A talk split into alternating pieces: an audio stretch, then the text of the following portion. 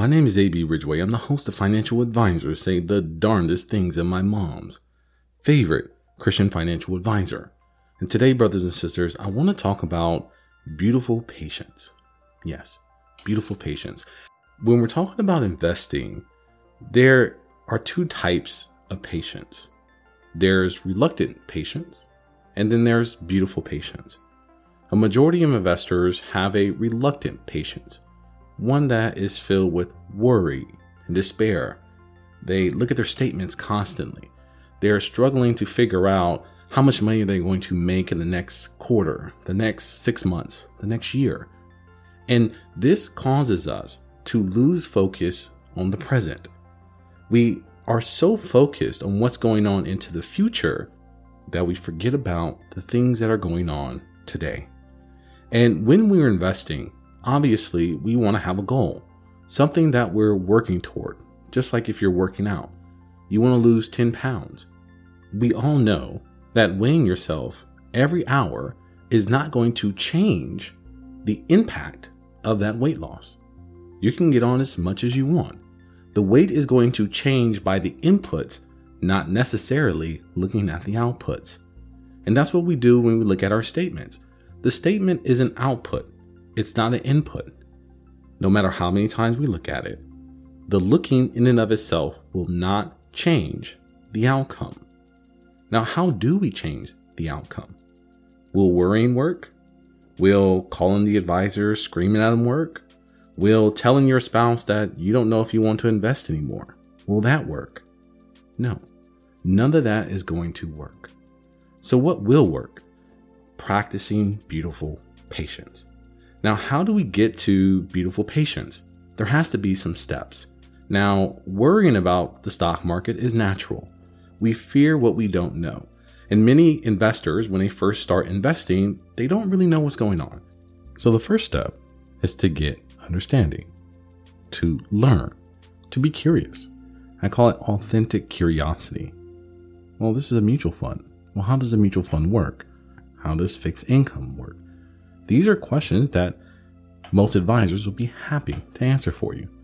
This will give you a better understanding of what's going on and how to look at it.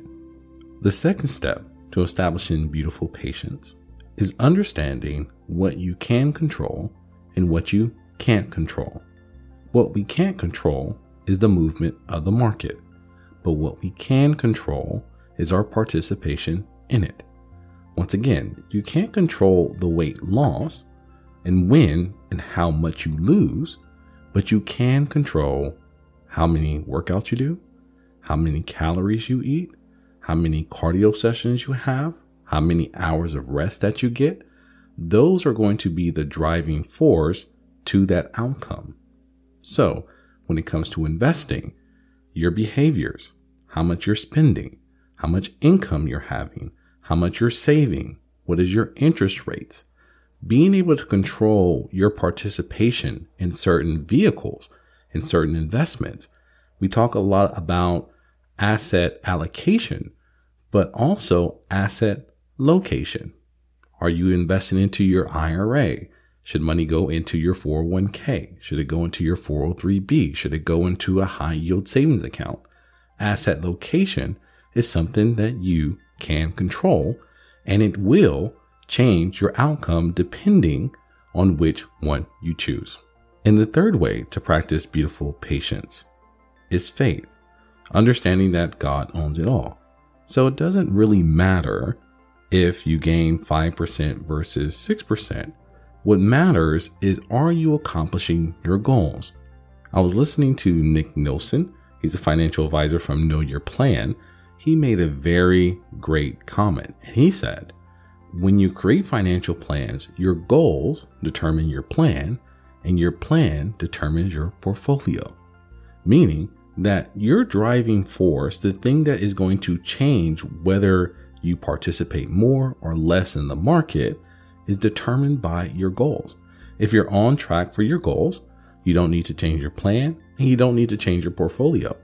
But if you want to lose 50 pounds instead of 10 pounds, then you need to change your plan And that's going to change the type of workouts and things that you perform or the type of exercises that you may perform. Say, my goal is to get a six pack. Well, we're going to have to increase the abdominal exercises. If your goal is to make more money, then we may need to look into investments that may have a higher risk, but also a higher potential for gain. And just to summarize, if you're going to practice beautiful patience, you have to have knowledge, you have to recognize what you can control and what you can't control, and what are your inputs and what are your outputs. And finally, having faith. So once you've created your financial plan, once you've talked about the risk, once you talked about the reward, once you structured your finances, once you've added beneficiaries and all those technical aspects, having faith in your plan, that is going to help you develop beautiful patience. As it says in John chapter 15, I am the true vine, and my Father is the vine dresser. Every branch in me that does not bear fruit, he takes away. And every branch that bears fruit, he prunes, that it may bear more fruit. You are already clean because of the word which I have spoken to you. Abide in me, and I in you. As the branch cannot bear fruit of itself unless it abides in the vine, neither can you unless you abide in me. I am the vine, you are the branches. He who abides in me, and I in him, bears much fruit, for without me you can do nothing. So, what I want you to take from this conversation, brothers and sisters, is when we have beautiful patience when it comes to our finances, we're not worried about how much we're making. We're not worried about what the future is going to hold. We are worried about the quality of life that we're having now, and we sit patiently in it because we have the knowledge, we control what we can control, and we have faith as we prune the things that need to be changed so the things that we have deep in our heart can grow and bear the fruit that we worked so hard to accomplish. Well, that's it for me. My name is AB Ridgeway. I'm a certified private wealth advisor professionals helping high net worth Christians create financial plans that will make God proud.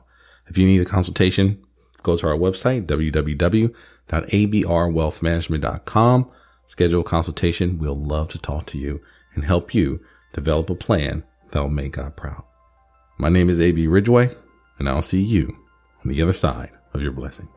I hope that you've been blessed. As always, this episode was created by AB Ridgeway, owner of AB Ridgeway Wealth Management, a virtual and in person fee only advisor that believes that financial advice should have God in it.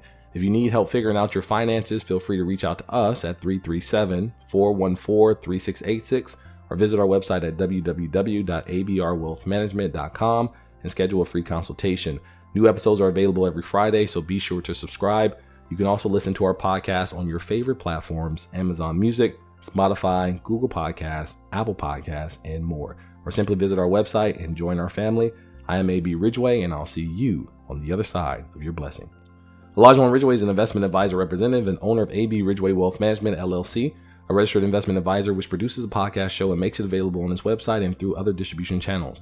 Elijah Ridgeway and any guests on the podcast are providing their own views and opinion and are not necessarily the views and opinions of AB Ridgeway Wealth Management. Nothing on the podcast should be construed as solicitation or offer or recommendation to buy or sell any specific security. Investment advisory services are only provided to investors who become AB Ridgeway Wealth Management clients pursuant to a written investment management agreement. Clients of AB Ridgeway Wealth Management may hold positions in securities discussed in the podcast Past performance is no guarantee of future results. All investments involve risk and may lose money. Financial advisors say the Darndest Thing podcast is for informational purposes only and should not be relied on for any investment decisions. Instead, please consult a financial advisor, accountant, attorney, and or conduct your own due diligence.